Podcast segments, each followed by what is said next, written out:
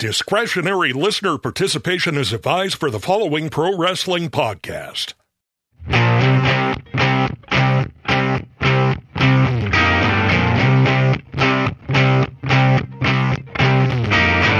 Oh, Mickey, you're so fine. You're so fine. You blow my mind because you listen to the Stick to Wrestling podcast every week. Hello, everyone. My name is John McAdam. Welcome to Stick to Wrestling, a podcast where if you give us 60 minutes, perhaps indeed we'll give you a raw bone podcast. This is the only wicked good podcast out there. It is the People's Podcast. It is the Major League of Professional Wrestling podcast. Let's get some business out of the way. Um, if you want to join our Facebook group, there's a lot of good wrestling talk, almost a thousand members. I try to put up results every day, some good questions. We had a good, really good conversation this week about Dave Meltzer and AEW, which led me to watch AEW for the first time in a couple of years, and it was actually really good. The wrestling was really good. They had two outstanding matches, so I think I'm going to have that on my weekend dance card from now on, or at least until football season. And if you want to follow me on Twitter, just put in the name John McAdam and follow the guys who are fighting with chairs. I generally am good at retweeting other people's good wrestling stuff. It's not 100% wrestling. I explained to someone just a minute ago why the Mets cut George Foster in 1986, but it's mostly wrestling. And I also want to thank Mark Rowland for his Mark, Mark Rockin' Rowland for his contribution to Stick to Wrestling. If you would like to contribute to Stick to Wrestling, just PayPal me at prowrestlingarchives at gmail.com. No amount is too big and no amount is too small. If you just want to give me a $5 thank you, I will appreciate it. Before the show starts, a couple of things. Number one, I am getting over like a tiny little cold. You can probably tell uh, that right now, and I apologize for that. And secondly, and perhaps most importantly, I would like to follow Justin Timberlake's lead and apologize to both Britney Spears and Janet Jackson. Guys, I'm wicked sorry. With that, now, before I bring on my guest, I said last week I was disappointed because we had so many good questions from the mailbag, and some of the answers were a little bit detailed last week with Vincent Waller and myself that I didn't have a chance to get to all of them like that I really wanted to. So why not do part two of the mailbag issue? That's what we have coming up right now. And my guest, he's been on, it's been like a year since he's been on. He did a really good job. We had a lot of fun. Steve Crawford. Steve, thanks for coming on again. Well, it's an honor to be here, and I, I feel the sensation of wicked goodness tingling all over my body. So, the wicked tingling goodness. I love it. there you go. All right. Yeah, well, we're excited to have you back. Thanks for taking the time. Absolutely. All right, let's jump into it. Uh, and Steve, I'm going. I'm going to let you, since you are the guest, I'm going to let you answer these questions first. Talk about whatever you want to talk about. Connor McGrath asked, "What do you think happens if Ric Flair is able to jump to the WWF in 1998? How would he have fit in the peak of the Attitude Era?" You know, it's it's a really interesting question from kind of both sides of the equation. Because if you look at Flair in WCW in 1998, you know, that's when he wasn't getting along with Bischoff. He had he had missed a show to watch his son in a wrestling tournament. Uh, they were suing him. He he wasn't there for a long period of time, so he was very unhappy in WCW in 1998. So I think he would have been very happy if he could have jumped to the World Wrestling Federation at that time, or if it was WWE at that time. But the problem, you know, you see on the, that side of the equation is they're building new stars. You know, that's when Steve Austin is starting to skyrocket and, and The Rock is becoming a big star and Mick Foley's becoming a big star. So you have these guys who have never been stars before. They're fresh, they're new, they're bringing something different to the table. And, and you know, where does Ric Flair fit into that mix? I, I don't know. You know, is he willing to put over Steve Austin at that point in his career? Is he willing to help The Rock on his way up? You know, I mean, Flair has so much charisma, so such a great performer. He's he's got to be in a featured spot, but it's it's real interesting to think about where he fits and fits in in the mix there. And and, and I'm not sure that I know. I don't know. I have wondered that now for 23 years. Like you know, when everything was happening between Flair and Bischoff. And by the way, I, have I've said a couple of times on this show, like I don't have this like great big hate thing for Eric Bischoff because you know he I think I respected the, direction in which he took the business. Like he wanted it to be TV oriented. But then I, you know, you get back and you remember some of the stuff Bischoff did with Flair. I mean, he suspended Flair for no good reason. Flair had already asked for the night off and had gotten permission to see Reid wrestle, and then all of a sudden Eric wants him on the Thunder taping uh, in a minor role. It was like you know, it was almost like Bischoff was starting a fight with this guy, and then Bischoff has this conversation with the locker room where he says he's going to sue Ric Flair into bankruptcy. He said he was going to wipe out Flair and his family's assets. He he he has a locker room meeting with everyone where he says this about Rick. To me, I mean, if I'm running Time Warner, Turner, whatever it is, I at least think about. I might even go ahead and fire Eric Bischoff for that kind of behavior. And I was saying that at the time. You don't do stuff like that. But as far as you know, and, and another thing too, Rick definitely had made some enemies when he was in WCW as Booker in 90 and in 93. Like, I know Mick Foley came away not liking the guy at all. Steve Austin, if I recall correctly, asked Vince, not only, I know he asked Vince, don't bring this guy in. And he said, if you bring him in, I'm not working with him. And The Undertaker also did not want Flair in. And whether those three, what do those three guys have in common? They worked with Flair when he was the booker, and they all came away with bad taste in their mouths. It wasn't just Paulie Dangerously and Shane Douglas going off on the guy. But what would they have done with him?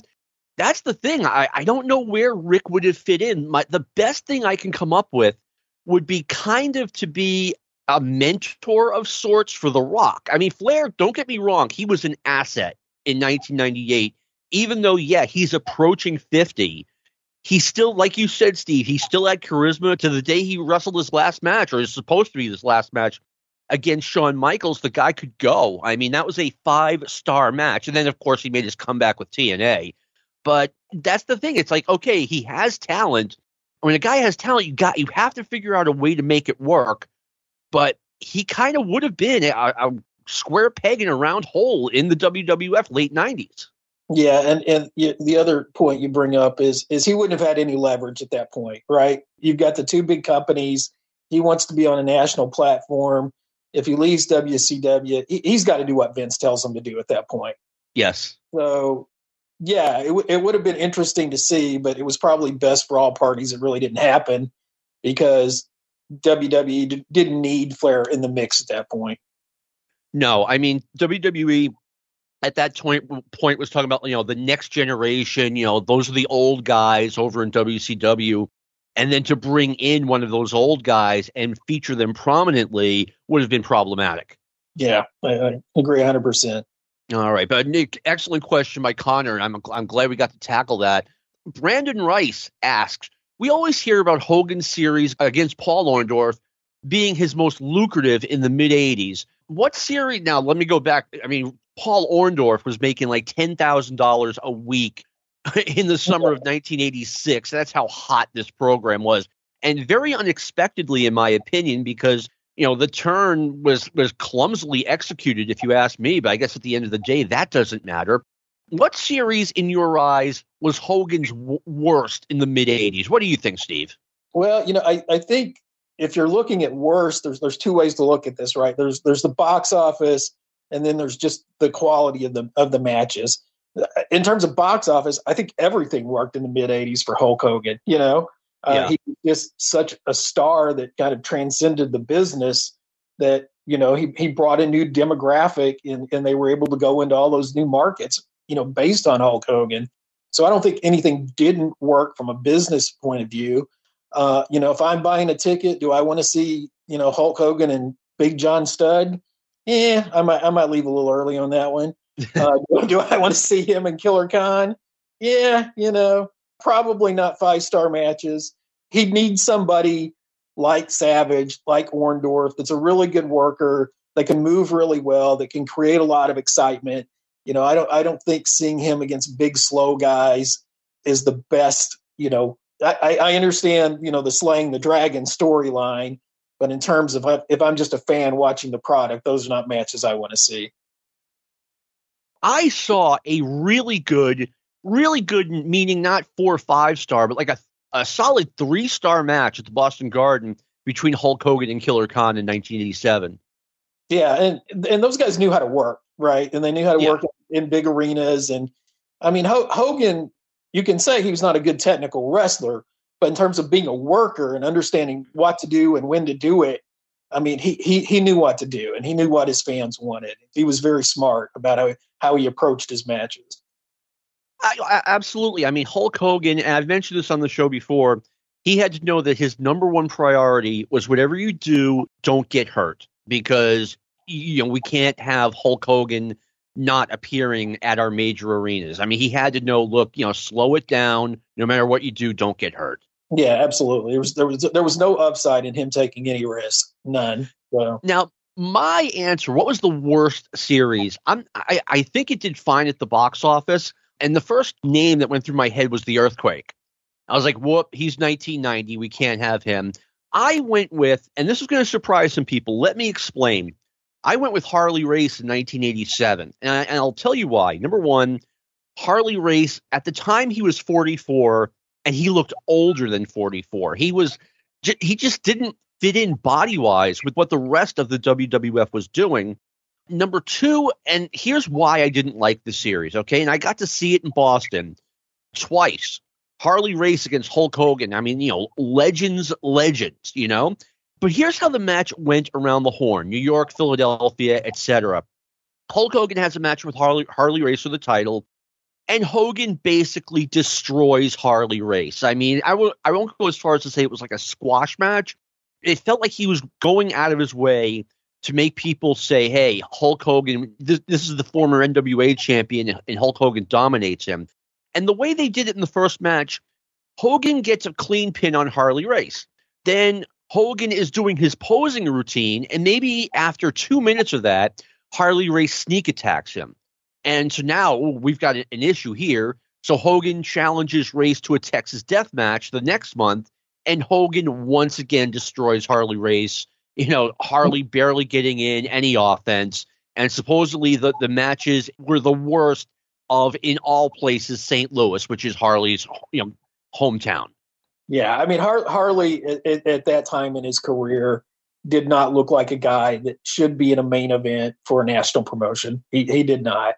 Uh, he did not yeah. look credible, you know, going against Hulk Hogan at that point in time, which is a sad thing to say when you look at the body of work of, of the two guys that are involved there. But you're right, that was bad product placement. And you know, at that time, even though he was in his mid 40s, race could still go. I mean, I saw some good Harley race matches in the WWF, but the WWF promoted physiques. They didn't promote wrestling uh, as much as they did physiques, and Race just never had the physique. No, no, it, it, was not a good. It was you know the old NWA champions like Dory Funk and and you know even some guys that weren't champions like Dick Slater. It just looked bad when they when they went you know the WWE and had the Styles Clash and did you know just didn't look like a fit for what that product was trying to do. No, and, and Dory, I mean, when they brought him in, and you know, he was just uh, just a tag guy with Jimmy Jack Funk, not even with Terry yeah. Funk, with a faux funk. That was that was a downer. But uh, one thing I wanted to add to the Hogan question: Hogan didn't really have a series of matches until 1986 when we had the Orndorff turn. I mean, we had kind of a feud with Roddy Piper, but they didn't go, uh, you know, arena to arena. When they came to Boston twice, but that was it, I think. Yeah. You know, it was like one week, one month he'd be against uh, Dr. D. David Schultz, one month he'd be against John Studd, one month he'd be against Brutus Beefcake, and you know, jumbled around. Like you know, he'd have different matches going, you know, going from city to city. Right, right. You know, of course, Piper wouldn't wouldn't do the job for him. So you know, how much could you do with that feud, right? Uh, exactly, exactly. I mean, Roddy. I'm a big fan of Roddy's, but he got very selfish in the in the mid to late '80s. Yeah, yeah, absolutely. All right, Christian Bodie asks if you could change the combatants or finish for any supercard, what would it be? Steve, what do you think? Well, I, you know, this one is is kind of easy for me when I when I look at you know uh, uh, the biggest disappointment in terms of of a finish and I think it was WrestleMania 17. I don't know if I have that number correct, but it was you know, Rock versus Austin, where Austin has been the hottest superstar in the business, the biggest draw since the Hogan era. Everybody loves him as this anti-hero, badass rattlesnake.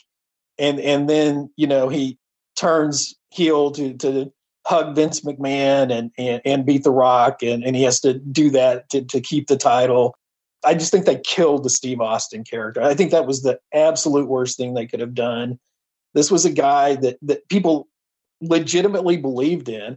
I remember I had just moved to uh, the Quad Cities in, in Davenport, Iowa, and I see an Illinois license plate that says ASTN 316. I mean, somebody's purchased that license plate, right? That's not like when you bought the shelf. They've gone to the state of Illinois and gotten a personalized license plate. Yep. And he was a guy that people, I mean, who doesn't love that character? Who doesn't love somebody that stands up to the abusive boss, right? Yeah. And, and his work was so good. And, and then it was just like, we're killing this character. And I just don't think he ever recovered from that. No, I agree with you. And a lot of it is that um, the, the, his health was going on the tubes. I mean, he he had that injury against Owen Hart where Owen, geez, I was, I don't know if you've ever seen that bump from SummerSlam uh, 97 but yeah. I mean, he lawn darted Steve Austin into the into the mat. But I agree with you. Um, New Year's Eve, 1998. I'm up in Portland, Maine, and I buy a copy of Rolling Stone magazine because Steve Austin is on the cover. And I read the article, and Austin's, you know, no kayfabing in this article. And he says, Yeah, you know, the day'll come where I'm the bad guy. And I'm like, Steve, no, no, no, no, no. And I, I said, I forgive me for repeating this. I've said this on the show before. There are some guys that you just don't turn. And Steve Austin was one of those guys that you just don't turn. And I, I thought it was a huge mistake. My, I, I, agree with you. Huge mistake. Yeah. wrong place, wrong time to do that if you were going to do it. And, and I, I agree with you. It never should have been done. No. And I used to have, going back 20 years, I had a personalized Massachusetts license plate V O L F A N. That's how crazy I am. Um, if, and by the way, Tennessee, well, I, like right when we were recording this, Tennessee had a bad blowout loss on LSU, and I'm like, oh, I've got to be in a good mood for this podcast. What? Stop that. But anyway, you no, could probably, you know, give that that license plate away with if, if you offer the person like twenty bucks to take it right now. So, uh, if I had to change the com- I, I liked your answer by the way. If you could change the finish because that WrestleMania X7 and you were right on that one. We are going to be talking about that. Uh, the 20th anniversary is coming up. We're going to have a special stick to wrestling on that in about six weeks. But yeah, I mean, like I agree with you. It was a really bad decision. If I had to change the combatants for one match, it's kind of a tie, and they came one right after the other. Starcade 85 we just had Dusty Rhodes versus Ric Flair the year before for Starcade 84. I think Dusty probably felt like A, okay, well, who else am I going to put Flair out there against? And B, well, I can come up with a really good storyline where Rick turns heel and I'm going after revenge for a broken ankle. But it, to me, it just came across as okay, we're doing this again. Ugh. Number two came right after. I, actually, my number two is my number one. King Kong Bundy at WrestleMania 2. Hogan, I'd already seen Hulk Hogan wrestle King Kong Bundy and beat him. There had to be a better opponent. They put together a really, I think, what looked like a last minute thrown together angle on Saturday night's main event.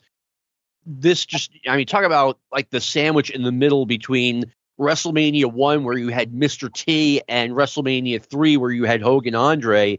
I mean, this WrestleMania 2 is not a good show. And if you're going to ask me, okay, who would you have put in there against Hulk Hogan? My answer would have been Randy Savage. Like Randy had been in the WWF for less than a year. I don't know if that works for him or against him, but I think he would have been a way better opponent. Steve, your thoughts? Yeah, I, I agree on both of those cases. You know, the the the Rhodes Flair match. I mean, they they just went way too long with that, and and then especially the way it was booked, where Flair always looked weak. Yep. And then Bundy was not the guy to be in that spot, like you say. He he had he had been through all the territories. He was in a good spot in a lot of territories, but he wasn't a top tier star. And you're right, it, it looked like a rush job, and it just it didn't have a lot of intrigue to it. No, and on top of everything, and uh, instead of having Andre win the battle royal, I mean, if they had already done Andre versus Bundy, but I think they only did it in New York. And if you had a, an angle to back that up, there's a good number two match for for WrestleMania two. Not good in the ring, but people would have wanted to see Andre and Bundy. Yeah, that would have been a good spectacle kind of match. You're, you're right there. And the WWF was full of those. All right. AJ Montgomery asks Could Brad Armstrong have been a good replacement for Dennis Condrey in the Midnight Express instead of Stan Lane?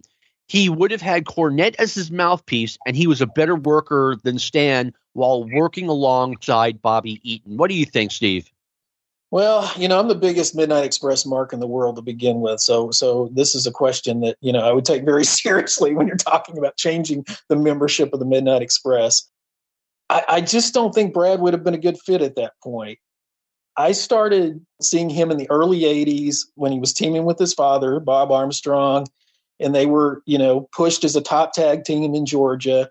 And you thought, yeah, this this guy Brad Armstrong, he's he's going to be a huge star. You know, you thought he was going to be a guy that that was going to be a main event guy, and it, and it never happened. And certainly by 1987, it didn't happen. The business had changed a lot since the early 80s, and he was still this just kind of bland, well mannered, baby face guy. And he had been seen too much on national scene, I think, at that level. You certainly couldn't have just put him in the slot like you did Stan Lane because Stan Lane had not been seen on the national level, you know, unless you call the AWA, which I really don't consider that. But he'd been a top tag team guy. People knew of him. And so it was an absolute fresh face. It freshened up the team. I think the only way, you know, you could have done Brad is I, I think it had to be slow. And I think he would have had to try to turn heel first and then maybe Cornette says, "Oh, I, I like this guy's new attitude," and, and maybe he fits. But I, I just don't. I think Lane was much better overall in terms of the look and presentation of that team. You know, I, I mean, I, I 100% agree with you. I mean, here's what I have written down: Brad would have worked, but not as well as Stan Lane. And you're, you know, he's right. Uh, Brad Armstrong was a way better uh, worker than Stan Lane. Not that Stan was bad, but Brad was top shelf. AJ is also correct when he says that Brad would have, you know, it could have worked for Brad maybe if he had turned heel and had a guy like Jim Cornette as his manager and he's just, you know, the quiet guy in the background, just like Bobby Eaton. But in a way, Brad was, he was almost too much like Dennis Condrey. He was a good Southern guy, not a lot of charisma, unfortunately. And, you know, people say, oh, Brad Armstrong was so underrated, you know, that no one used him right. Jim Cornette in Smoky Mountain Wrestling tried to make Brad Armstrong his number one guy, and it just didn't happen. It, it didn't work, and it didn't look like it felt like it worked for no other reason than you just can't use Brad as your top guy. Right. I mean, he was he was a solid ring technician, wasn't a good promo, and didn't really have that baby face fire that connected with the audience. And and he wasn't really an innovator. I mean, he was a very good 1980s ring technician but you know, I, I don't go back and go think about all the great Brad Armstrong feuds or Brad Armstrong matches, even though I know he was very good in the ring. I think by 1987, trying to put him in a top money spot, which the Midnight Express were still at that level, I just don't think it works. Right around the time, and I'm talking, I would say within 30 days of Dennis Condrey quitting the team, they were having a series of matches with Ric Flair uh, going around against uh, Brad Armstrong, and the matches were said to be like really good, like four, four and a half stars. But they ran an angle to start this whole thing where Brad Armstrong is doing an interview, and Ric Flair comes out and he, he shakes Brad Armstrong's hand. He goes, Brad, I believe this is my interview time. And Brad's like, no, it's my interview time, which is always like the worst start of a feud. right. And then the four horsemen came out and beat up Brad, and Brad just felt out of his league. It felt like, okay, this is a boy trying to mess with the men, Arn Anderson, Tully Blanchard, Lex Luger, etc. And the way Flair treated him, he just like blew Brad off like a small child, like, get off the set, kid. And Brad just like, no, I won't. And, and it didn't draw, believe it or not. You know, Brad to me is one of those guys who who stayed in the same spot in terms of where he was you know, as a worker and, and promo and everything else. He, he, he never got better. And, and all these other people came in and surpassed him. Yeah. Yeah. And one other thing, too, that I mentioned, it was almost like bringing it, bringing it. And by the way, it sounds like we've been bagging on Brad Armstrong for the last 10 minutes. both, both Steve and I are Brad fans. We like him. Just some guys have a ceiling. And I think a lot of people project Brad's ceiling above what it actually was. Um, but I, I have in my notes here, you know, Stan was different than Dennis Condrey, way different. It was almost like we were merging the fabulous ones and the Midnight Express, and we came out with this like some greater than the parts thing. Well, you know, Stan was like the coolest guy in the room, right? Yeah. Stan's like the guy you want to be like, right? The, the, the guy that's got this charisma, the guy that can pick up any woman in the bar, you know, uh, guy that always looks good no matter what he wears, right? you know? Yeah. I mean, he just brought that coolness vibe to the team and, and it just gave them a completely different look than than Dennis Condrey, who, you know, looked like an oil field worker or something. Yeah. Condrey looked like your typical old school Southern wrestler, where Lane looked like the next generation. Yeah, and, and that's why I've always thought that this Lane and Eaton version of the Midnight Express were the best ones. I mean, because Stan had that charisma. It was almost like as soon as they brought Stan in, it's like, okay, we're we're no longer going to have like you know Dennis Condrey and, and Eaton wearing different sets of tights. Like now the Midnight Express got serious about their lack of a better word, costuming. I mean, they had now matching boots and trunks and jackets, and they looked like an elite tag team. I, I agree with you. I, have I've always preferred that version. I, th- I think Condrey was a great ring psychologist. I think he was very smart, but I think just in terms of, of the presentation of how they looked and how they performed together, you know, they just they could do a lot more. I think with that team with Lane in there. I completely agree with you, and it might have looked chaotic at the time, but I mean Dennis Condrey, and this, I'm not saying this to be mean, he did Bobby and Jimmy a big favor by leaving and, and letting them have let Stan take his place. Yeah, I, I, think so. I think I think it was the time that, that they needed a new look, and uh, I, I, think that extended the life of, of that team. And you know, I'll I'll throw this in there too. I mean, one of wrestling's great mysteries, which you know I'm, we're never going to have the answer to, is what the hell happened with Dennis Condrey. I mean, no, there's there's been five or six different answers, and the last time last time I heard Jim Cornette address it, he said, "Well, I really can't tell you." you know, uh, so so who knows? It's all. but he also went on to say, "Well, if he would have told us that at the time, none of us would have been mad. We would all understood it." But yeah, it's the the unsolved mystery that will never be solved. I mean, I, I do believe Jim when he said it was as simple as okay, we go to pick up Dennis, he's not there. We get to the arena, he's not there. We call him, he's not picking up. And you know, two three days later, it's like okay, we got to do something here. Like that part, and that's yeah. easy enough to to believe. That like the Dennis Condrey part, like okay, what what's he thinking? Not getting on that plane and getting back to work. Yeah, it's it's it's a strange. You know, why did he ghost that position? to you know later be in Alabama and the AWA, you know, making yeah. you know would have to think much less money, and it, you know it's just hard to fathom.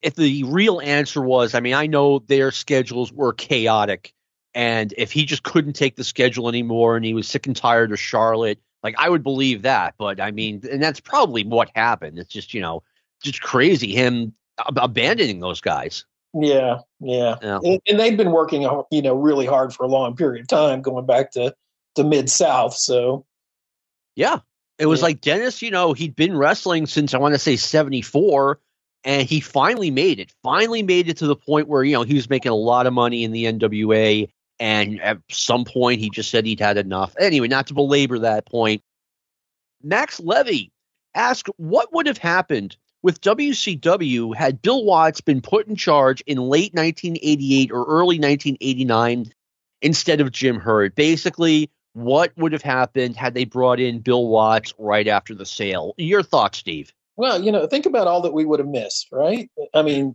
can you imagine the world without, you know, the ding dongs? Can you imagine a world without the dynamic dudes? And, and you know, Ric Flair's Spartacus haircut? You know, I mean, think about what we would all lost there. You know, I, I don't know that it would have been much different than when Watts came in later. You know, I mean, Watts came in, he immediately destroyed the morale of the locker room. He didn't fit in in a corporate environment. The the intriguing thing to me is that uh, Mark Calaway, you know, was working in WCW at that time. Does does he jump ship? Do we have an Undertaker? Does does that character ever exist, or is somebody else, you know, known as the Undertaker? That's interesting. Yeah, that's that's something I was thinking about, but you know, it's it's just hard to see how you know it's still wrestling in a corporate environment. In that era was considered a very politically correct environment, and he's still not going to fit in there for very long. So, I, you know, I just don't see that working for you know. I think he's there like he was later, maybe a year, and and he offends people with Bill Watts being Bill Watts, and and somebody else is brought in here's where we differ a little bit. Okay? okay. Bill Watts was brought in in 1992. And it's one of those weird things like on the internet, people say, Oh, I love 1992 WCW with Bill Watts. I don't doubt that's some people's preference. But in 1992, we were all looking at each other going, What is this garbage? It's just terrible. You know, so I don't think Watts did a good job at all in 92. Now, one reason is because he had been out of the business since 1987 and had, according to Watts, had not watched any wrestling since he sold Mid South the uh, March April 1987. The business changed so much in that five year period that Watts didn't have a chance. I mean, he was going back in time, and that never ever works. Had they brought him in in 88 when he had all, only been gone for like 18 months, I actually give him a fighting chance of putting out a good product, especially considering that, I mean, I think at that point he still had a little bit of an extra grind against Vince McMahon. And if you've got Watts coming out, you know, swinging at someone, look out. I mean, Watts had a brilliant wrestling mind. Well, in the mid 80s in the late eighties. Another positive part, if he does that three years earlier, maybe we don't have Eric Watts, uh, you know, being in main events. Oh boy! yeah. Maybe he isn't pushing his son to the moon, and you know, in a way that just looks completely, you know, like Mike Von Erich. So, yeah. I think Eric went way beyond Mike Von Erich, way beyond Dustin Rhodes. I mean, Steve, can you imagine let's say, oh, well, let's say you live in, I don't know, Tulsa, Oklahoma, or New Orleans, Louisiana, and you go put on Mid South Wrestling, and where you're seeing high school football footage of Bill Watts' kid. yeah, yeah. That was a real thing. He's like, you know, he's he's like basically putting on a showcase of Eric Watts, you know, quarterback highlights, I guess, to impress college coaches across the country. And, and God bless Eric, you have to be really good to play to get a, just to get a scholarship to play football at the University of Louisville.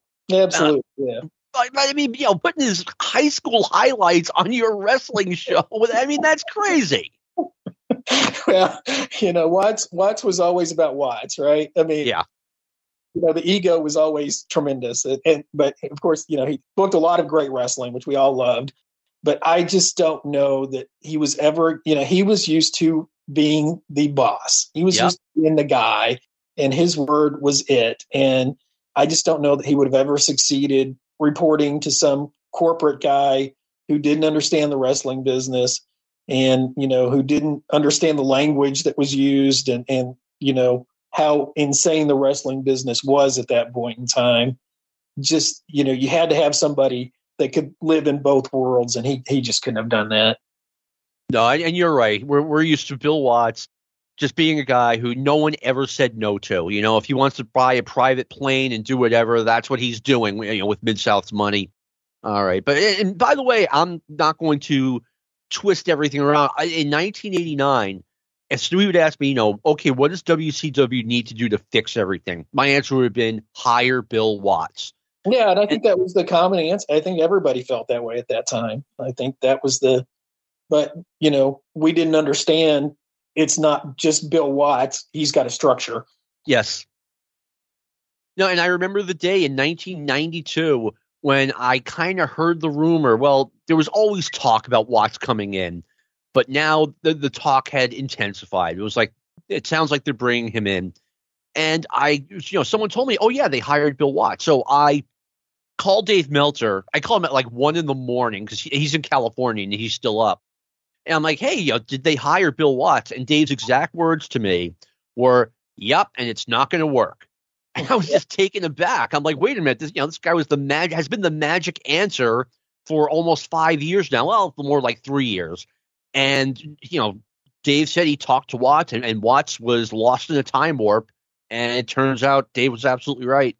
Yeah, I, I remember. I mean, he was very upfront about writing that in the Observer. I was a subscriber, and and he said, you know, it's it's like bringing Barry Switzer back. You know, somebody's had that success, and then they've been out of this situation, and the times have changed and they haven't kept up with the times, and, and that proved to be pretty on point. I, I cannot tell you what a bizarre hiring Barry Switzer was by the Dallas Cowboys. I have no analogy like switching out Jimmy Johnson to Barry Switzer. There's no analogy that that was just a wild time. All right. Just so everyone knows, Jimmy Johnson and Barry Switzer hated each other's guts and Jimmy Johnson gets fired by the Cowboys, and they bring in Barry, who ran the wishbone at Oklahoma. If you want to know how far back he was, all right. Bill Chase asks, let's say this is 1981. Ric Flair gets injured, and I guess this is a serious injury before he's about to get the title from Dusty. Who does the NWA vote to become the man to carry the mantle in his place? Okay, uh, the first person that always comes to my mind when this when this particular hypothetical comes up is is to me is Ted DiBiase. Mm-hmm. I think he was just one of the best all around workers in the business at that time. He could be babyface, he could heel. He was so smooth in the ring. He could have gone into every territory and made the local star look like a million bucks. I, I think that you know I think he's the guy who didn't get the shot that, that probably should have at some point. I think another guy that could have carried it during that area uh, during that time frame, uh, Greg Valentine. Mm-hmm. I think he had kind of the pedigree and, and the look to do that. And you know, since I'm a Memphis guy, obviously I would have loved to see Jerry Lawler do that. He wouldn't have done it for the long term. NWA probably would have never put him in that position, but it would have been really entertaining. so those are some of the names I think of off the top of my head. You know, I, Ted DiBiase, as far as I know, had never been a heel until he turned in Mid South in 1982. But he came from a wrestling family. His his mom and dad were both wrestlers, so he understood the business. And I think if you would ask me, 1981, would Ted DiBiase work as a heel? I would have guessed yes, and he was my first choice. My second choice was to simply leave the belt on Dusty Rhodes. I mean, Dusty was a draw everywhere he went. He'd proven in the past that he could be a heel, but his best role was a babyface. So you kind of have to change the way you did things a little bit. Like, you know, instead of having the NWA champion be a heel, he'd either be a tweener or he, Dusty would have worked the way Jack Briscoe worked, you know, just as a subtle heel who does, you know, the little things, but he's still a babyface you know, I mean, hey, Dusty was arguably the number one star in the in the business in 1981, and Valentine was also my number three. Valentine, he gets knocked as being like Ric Flair Jr. or JV Ric Flair, but I think Greg Valentine could have been WWF or NWA champion. So, and with Flair out of the way with this injury, we now don't have this problem. I also wanted to mention too by the time Ric Flair got the NWA title in 1981, I think he was he was overdue to get that. He was clearly the best worker in the business, one of if not the best talker in the business. He he had enough size. He had it all. Right. Well, you know, he was he, but you know, they were still going from that era where you had to be a legitimate tough guy and you had to worry about a double cross, right? So, he was kind of the first guy that didn't fit that mode for the NWA where they said, no, we're going to select the best performer. Uh, but you're right. He, he certainly could have, could have carried the belt sooner than he did. He was, he was so good. I mean, I've heard more than once when he was younger, Ric Flair was definitely not a pushover. Like, you know, I guess there's no pro wrestler you really want to mess with because these are big guys.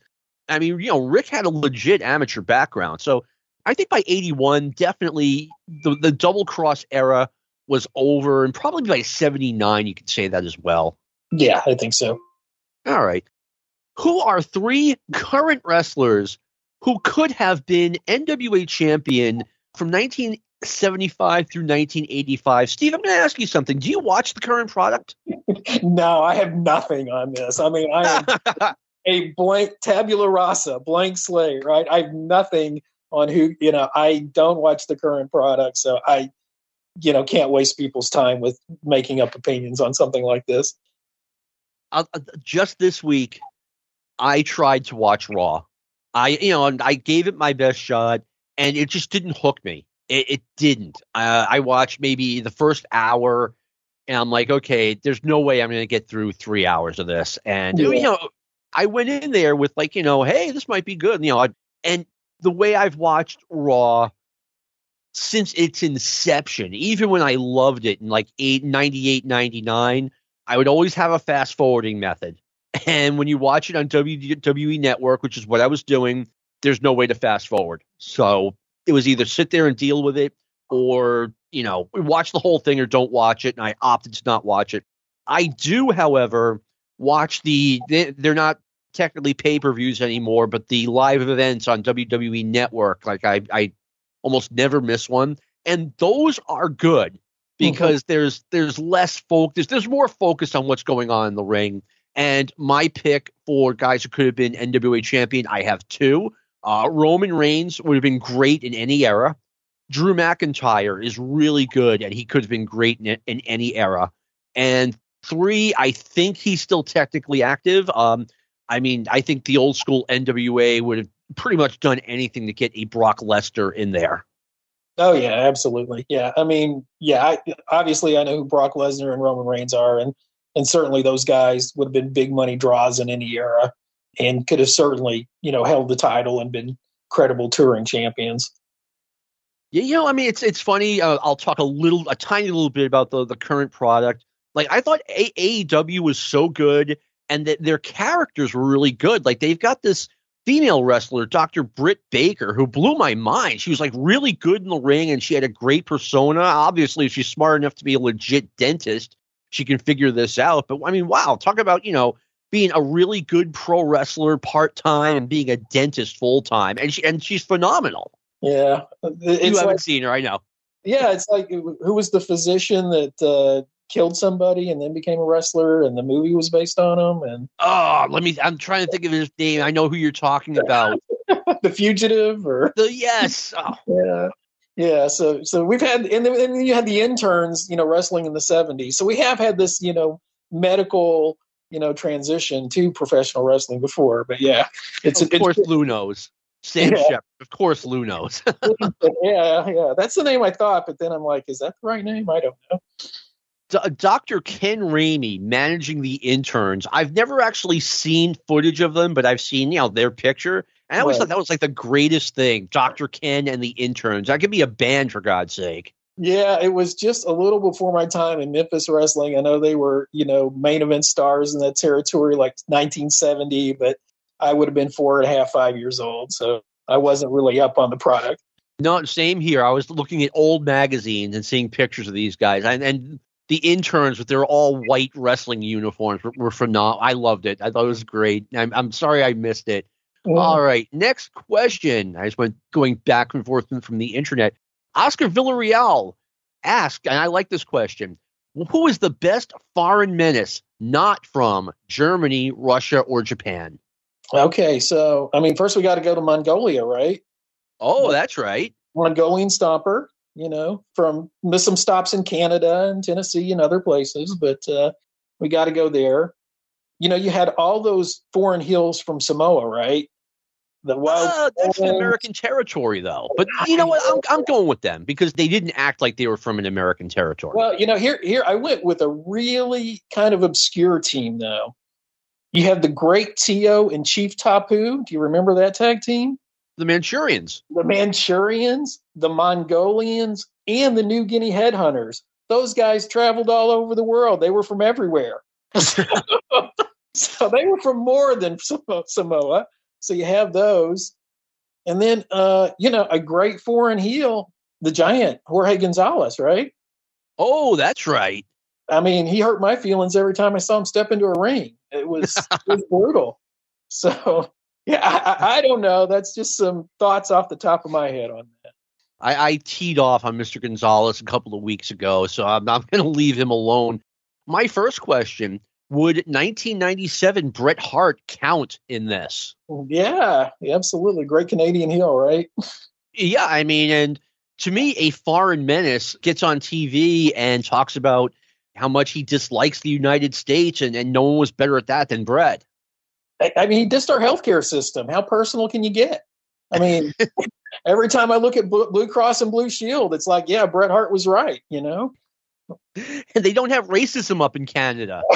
yeah, so that was news to me as someone yeah, who's been there. He was really, really good in that role at that time. That's for sure. That was some awesome television every single week. I, I, I couldn't believe at the time. I'm like, I like WWF way more than I like the NWA slash WCW. And you know, to me, that was an impossible thought in like 1988, 1989. Right. Well, you know, it's kind of like you know, Cornette has remarked that the uh, Bret Hart Steve Austin match that made Steve Austin such a superstar was more like an NWA Starcade main event than a WWE event. So, and they were still, you know, I mean, those two guys still came from the territorial system. They still understood old school wrestling. So it was just, you know, it was a different time. But yeah, I'm with you. It was a great product during that era. I mean, match of the decade of the 90s, in my opinion. Well, if you take out some of the, if you U.S. match of the 90s, in my opinion. Steve, do you remember like 93, 94, the WWF brought in a guy named Ludwig Borga? Yes, very quickly. Yeah, he was in and out pretty fast, but I certainly remember him. I know they had big plans for this guy. I think his real name was Tony Halme. And when I saw him getting this mega push, I'm like, you guys are booking yourselves out of business. He's big and he looks menacing, but there's no charisma to this guy and you know it, it was WWF was, was, so bad during that era. He was the magnificent Zulu of that time frame. Oh. I recently saw a match between Abdullah the, the, Butcher and he was calling himself the Magnificent Zulu. It was in Dallas in 1986, and it looks like Abby just really lit into this guy, and there was blood all over the place. It was it was quite a, a step back from you know the Von Erichs against Chris Adams and Gino Hernandez. Yeah, yeah, it's uh, yeah, those were brutal matches to watch in, in, in the worst way possible. Yeah, but ultimately, if I had to go with the best foreign menace, if Bret Hart does not count, I'm going with the Iron Sheik. Yeah, I thought about the Iron Sheik, and then you know, I mean, he was almost like not a menace because he's a technical wrestler, right? I mean, yeah, he's, maybe he's a trained. He's he's like a technician. Is the technician of menace versus you know being a German heel? I, I don't know, but yeah, you you definitely could say you know as a foreign wrestler he, he had tremendous success in the United States in spite of himself. In spite of himself, Iron Sheik was a character. All right. Uh, Michael West asks in 1983 or 1984, what would have happened if the Southeastern NWA promoters had purchased Georgia Championship Wrestling, started a corporation that put their best talent on the 605 show, and toured the big arenas? What are your thoughts on this, Steve? Well, it's it's an interesting question. In a lot of ways, it's kind of like what happened with Pro Wrestling USA, but it's it's before that, and it's before before Vince has really skyrocketed. So maybe you're you know, you've got this national platform. You know, Georgia Championship Wrestling is, is crashing and burning. So maybe you get Jerry Jarrett and Eddie Graham and Mid Atlantic and who knows, you know, you get different people who are willing to say, yeah, I'm willing to send my stars to be on this national program. It, it makes them look more important when they come back home. But the problem is who books it because yeah. you don't want your stars going out on national television and being a job guy, right? And no, I mean that that's what messed up Pro Wrestling USA, or excuse me, it messed up Memphis when they were doing Pro Wrestling USA. Right, right, yeah. And then the other part of it is okay. So if they're working this national platform off Georgia TV. Where are they going? And they're missing house shows where your biggest stars you're you're dependent upon to draw money. So I, I, think you ultimately still have the same problem you have with pro wrestling that Pro Wrestling USA did. You don't have one concentrated owner who says, you know, this is my vision for this product, and everybody's got their personal stake that's more important to them. I, I just don't see how this works. I mean, it's it's one of those things that's like, yeah, it's always a great idea to merge territories, and okay, look at what Crockett did. You know, he he eventually bought Florida and Kansas City and UWF, and he'd be better off if he hadn't done any of that. You know, true. I mean, I remember when I first started getting TBS in 81 and 82, guys would come in from all over the place. Like, you, you know, Jerry Lawler was on Georgia Championship Wrestling. Uh, Matt Bourne and Buddy Rose flew themselves in so they could have national television time. Yeah, so, Hernandez and Tully Blanchard. Yeah, absolutely. Yeah. But then Ole kind of he, he did stop doing that. I don't know why. He he had guys there were guys willing to fly in on their own dime to get that national exposure. If it had happened, it would have been a lot better than what actually happened. There, there's one major problem here, and this is, you know, I read Ole's book maybe seven or eight years ago, and Ole made it clear from A to Z that he was not selling. I mean, he, he it, it seemed like he was willing to wait his way or fight his way through whatever problems Georgia was having and look at the long term and and hang in there. And then when Vince bought bought the promotion, uh, or the majority got stock of the promotion, Ole went to that you know six o'clock in the morning spot. So Ole wasn't giving up, basically. Right, right, yeah. The reality is, none of the promoters. Jerry Jarrett didn't go into business for himself so he could work for Ole Anderson in Georgia, you know, and Ron Fuller didn't start two territories so he could send his talent to Georgia so they could make money there. And, and yeah. Eddie Graham doesn't wasn't saying, "Well, I've got all these break booking ideas. Let me give them to Ole Anderson in Georgia." you know, so, yeah. So, so, the idea that all these guys were going to come together. I mean, that's why Vince McMahon laughed when when when Pro Wrestling USA called them while they're having a meeting and said, "You know, this is ridiculous. It'll never work." You know, he knew it was comical because you know there's just no way that was going to function it's sad that you know they kind of lost those years in, in 83 and 84 when the nwa did have this national platform and it really wasn't being used correctly. No i agree with you 100% i mean you know maybe a better what if. Let's say what if ole anderson was ready to sell at the right price and either jim crockett or eddie graham purchased that spot merged the, the two promotions and let's face it it wasn't like there was so much talent in both Florida and Georgia that you couldn't use both rosters and start from there. Like instead of, well, I mean, that's basically what happened. You know, Crockett got the spot in April 1985. Right, right, and you know, it, it had to be under one under ownership umbrella, and and if you merged it, you know, you you could have done something where, okay, maybe your, your big weekly towns become bi-weekly towns or something of that nature you can you can shuffle the talent in you can get fresh talent in different places but you know you can what if that all day long but it just yeah. wasn't going to happen. Uh, i mean the the power of national cable you know couldn't be overstated. I mean more and more homes were getting wtbs and instead of you know wrestling being on the uhf channel now it's on the you know it's on at 605 eastern every saturday on a station that everyone, not literally everyone, but pretty close to it, coast to coast gets. Right, and USA Network with with Southwest Championship Wrestling and you know WWE. So it was just evolving so quickly all throughout the country. Yeah, there was something about Southwest that seemed a little more minor league than the WWF on WOR or the NWA on TBS. There was just it came across as this I don't know just this cut rate promotion. I'm not saying I didn't like it. I'm saying that I, I knew Bob Sweetan wasn't really a big star. I thought that Tully Blanchard was going to be a, a big fish in a small pond. You know, I, I knew Scott Casey as much as I like Scott. I knew he wasn't a big star. So you didn't feel like like Amarillo and Lubbock just had that sort of cachet that New York City and Boston do? I mean, come on, come on. I mean, I'll take you to Lubbock sometime, and you'll think, "Oh my God, there is an end of the earth." I've read Friday Night Lights. I know about Lubbock. All right. Wow, we're running low on time. We've got room for a couple more questions. Christian Bodie asks if Sting does not injure his knee at the Clash of the Champions, and what a turning moment that was. Talk about having the worst luck.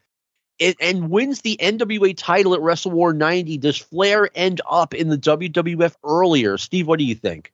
I I don't think so. I think I think Flair wanted to drop the title to Sting. You know, yeah. I think I think that you know ultimately what that hurt was was hurt Sting on not getting the title at that time, and it hurt Luger because Flair wouldn't drop the belt to Luger, and Luger, you know, looked like he did in the WWE when he didn't win the title. He looked like this guy that should be champion, and he's not. I think Flair was actually booking at the time that that Sting was, was. And so he wanted to drop the belt to him. You know, it would have been you know interesting to see what happens from there. You know, obviously, probably Flair wins the belt back at some point, uh, but no, I, I don't think that would have any impact on on Flair's leaving or staying with the company. No, I don't either. I think Flair, what he had in mind was to do. We talked about the Bret Hart Steve Austin match from WrestleMania that really established Steve Austin as a star and they did some of the Bret Hart or the Bret Hart slash Steve Austin double turn on that night, and the next night on Raw they pretty much finished it. And Hart had a lot to do with Steve Austin becoming a superstar. And eight years earlier, Flair wanted to do that for Sting. He wanted to turn Sting into the WCW's Hulk Hogan, which I don't think was ever going to happen. But I mean, it definitely took a wrong turn on this night with Sting getting injured. Yeah, absolutely. All right, and you know one other thing. I mean, d- does Flair end up in the WWF earlier? I don't think so. I think Flair would have never left WCW. Well, that that's hard to say. I mean, he was ready to leave in '88. I think, and I've talked about this before. When I think when they brought when they brought Dusty back, my first thought was, okay, how long is Flair going to last here? And the the the answer was less than a year. You know, there was a lot of heat between Flair and Dusty in 88, and it, it didn't go away magically in 91. Right. And, and, you know, what, and once you've been the booker, and, and I mean, I think you voluntarily stepped away from that. Still, that, that the writing's kind of on the wall when you leave that position that you're going to be moving on. Yeah, exactly. All right. Randy Smith asked this isn't really a question, but I'd like to hear your thought, John Guest thoughts on Dark Journey and if she had what it took to make it further than she did. What do you think, Steve?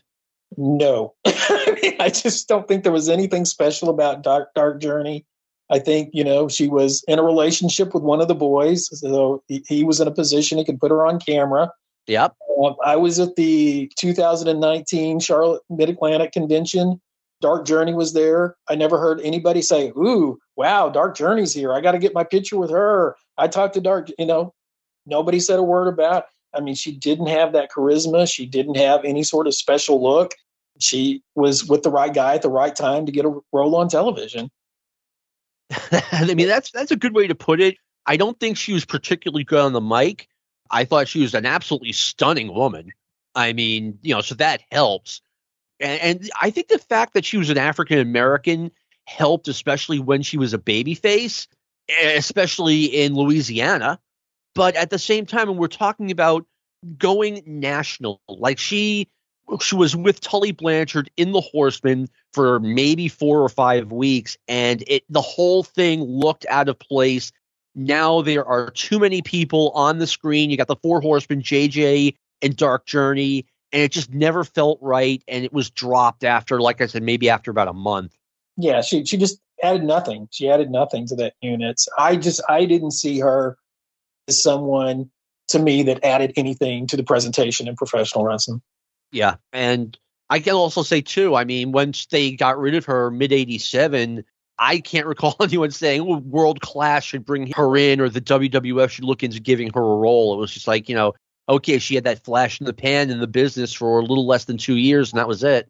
Yeah. I did like it when Michael Hayes had her in the ring and was flirting with her, and he, he's like, "Hey, I'm married. Don't worry about it. I just want to see if you want to take a walk down bad streets. I wish I had that kind of confidence to say that to a girl. well, none of us are Michael PSAs. Hayes. Yeah. There's only one Michael P.S. Hayes who has now become one of the most underrated guys in the history of wrestling. He was magic in the mid 80s. Yeah. What, whatever happened to Frumpy? we talked about Frumpy one day. Yeah. he was in the he was on the show title. All right. Forget Free Britney. Find Frumpy. That's that's our. Randy should have been asking on, on, on, my thoughts on Frumpy and if he had what it took to get further in the business.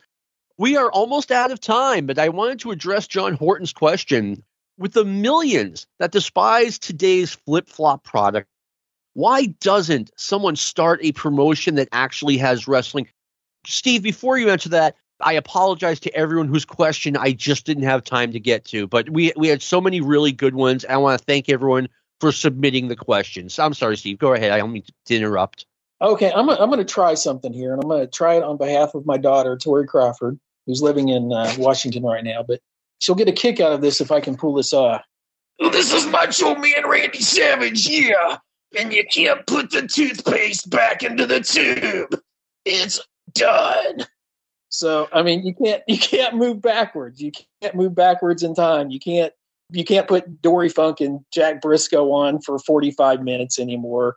I mean, it, it's evolved away from that. Do we like all like the way it's evolved? No, but but we don't have to. And if somebody has enough money to run that sort of promotion, God bless them. But it's not going to make money in 2021. Yeah, my answer would have been the same 20 or 30 years ago. You just can't go backwards. I mean, and John, please, John's a great guy, and I'm not saying you know anything to upset or offend him. You kind of do have that option. There's MMA, UFC, and everything else that falls under that umbrella.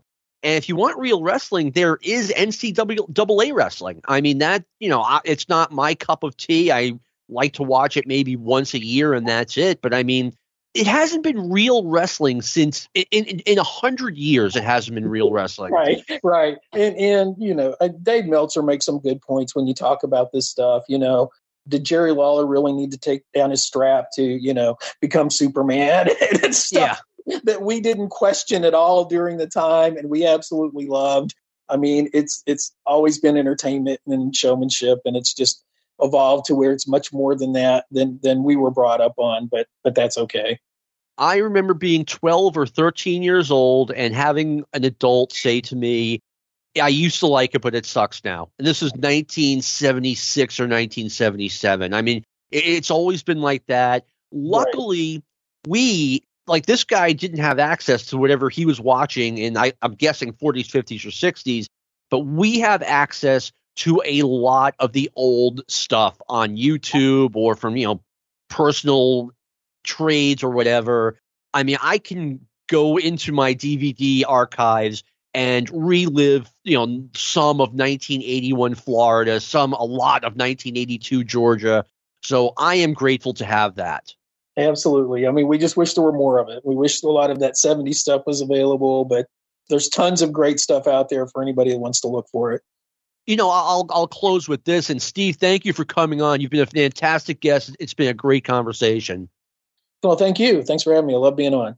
Oh, love having you. In 2007, I worked with this girl, and she had uh, action figures of the Hardy Boys, right?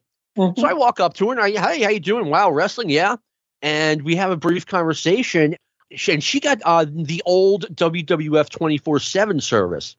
And she's like, Yeah, you know, I like to watch the old pay per view. She was a big fan of the Hardys. I'm like, Yeah, I like it that they have the stuff that was on every Saturday night. And she's like, Oh, I'll check that out. And the next time I saw her, she wasn't impolite, but she was like, Oh my God, you know, basically, how could you watch that stuff? It's a guy's talking, they have a match where it's one sided, one person doesn't fight back. Then they have another interview, and then they have another one of these bad matches. And you know, she, like I said, she was polite, but she was unrestrained when being like, I don't know what you were watching, but yeah, I wouldn't miss a minute of that back in the 80s. So I, that's it. Stick to Wrestling has concluded. I want to thank our promote uh, our promoter, our producer, Lou Kippelman, for all the great work he does. I apologize. My voice is starting to go. It's been going little by little the entire show. So thanks for hanging in there. This has been a production of the Arcadian Vanguard Podcast Network. We'll see you next week. This concludes our podcast day.